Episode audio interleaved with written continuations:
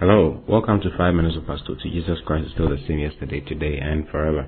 It's so good to be coming your way once again this morning. Today I have something wonderful to share with you, and I've titled it Humble Yourself. Humble Yourself. And I want us to start from First Peter chapter 5, and I'm reading from verse 5.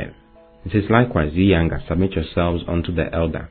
Yea, all of you, be subject one to another and be clothed with humility. He says, Be clothed with humility.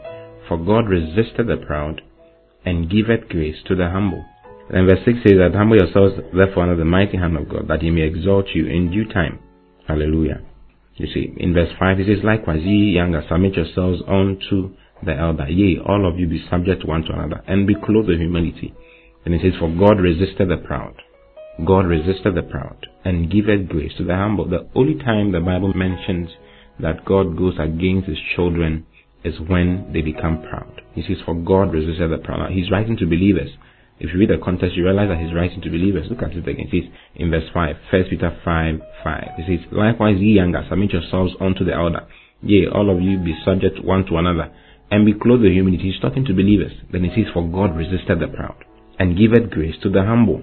Then verse 6 says, Humble yourselves therefore under the mighty hand of God, that he may exalt you in due time. It's amazing what humility does you know, humbling yourself before the Lord. It's, it's in the sight of the Lord, you see. We are to humble ourselves under the mighty hand of God, okay, that He may exalt us in due time. What is what's the meaning of humility? Does humility mean mean timidity? Does it mean not talking or being confident? There's a very big difference between boldness and pride.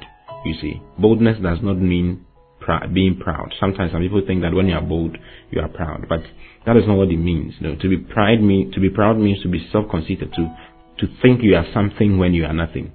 You see, to think beyond what you really are, to see yourself being something more than you really are. That's what it means to be proud. But to be bold and confident, okay, has to do with saying what God says about you. You can be bold and confident in God. Hallelujah. So humility is very important, and humility means submitting yourself under the mighty hand of God. In other words, thinking the way God wants you to think, saying what God wants you to say concerning yourself. That's what true humility means. True humility does not mean timidity at all. Hallelujah. Oh, praise the Lord. He says the one who is proud will have God resisting him. So there are believers who develop some kind of pride as time goes on because they think they are something and hence they talk to everybody the way they want and say anything they want to say to their brethren. It's not supposed to be like that. God wants you to humble yourself. He says we should we should submit ourselves one unto another and submit ourselves unto the elder, the one who is senior to you. You must be subject to him, or you must submit yourself to him. He says, Ye all of you be subject to one to another, and be clothed with humility. Hallelujah.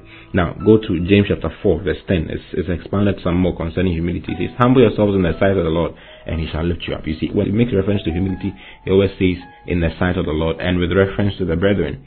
Hallelujah. Meaning that humility has to do with doing what God wants you to do. You know, being humble enough to admit what God is saying in His Word and doing what His Word says. That's what humility, true humility is. And it is He will, He will exalt you. He will lift you up. God will lift you up. There's a time for your lifting. And that time comes through your humility. Be humble today. Don't be proud.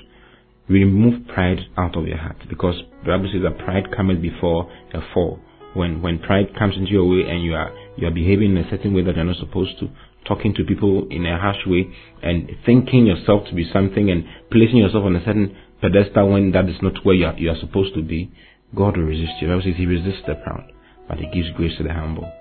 Humble yourself today and see Him exalt you on every side. I love you very much. I'll see you again tomorrow. Until then, God bless you. Bye bye.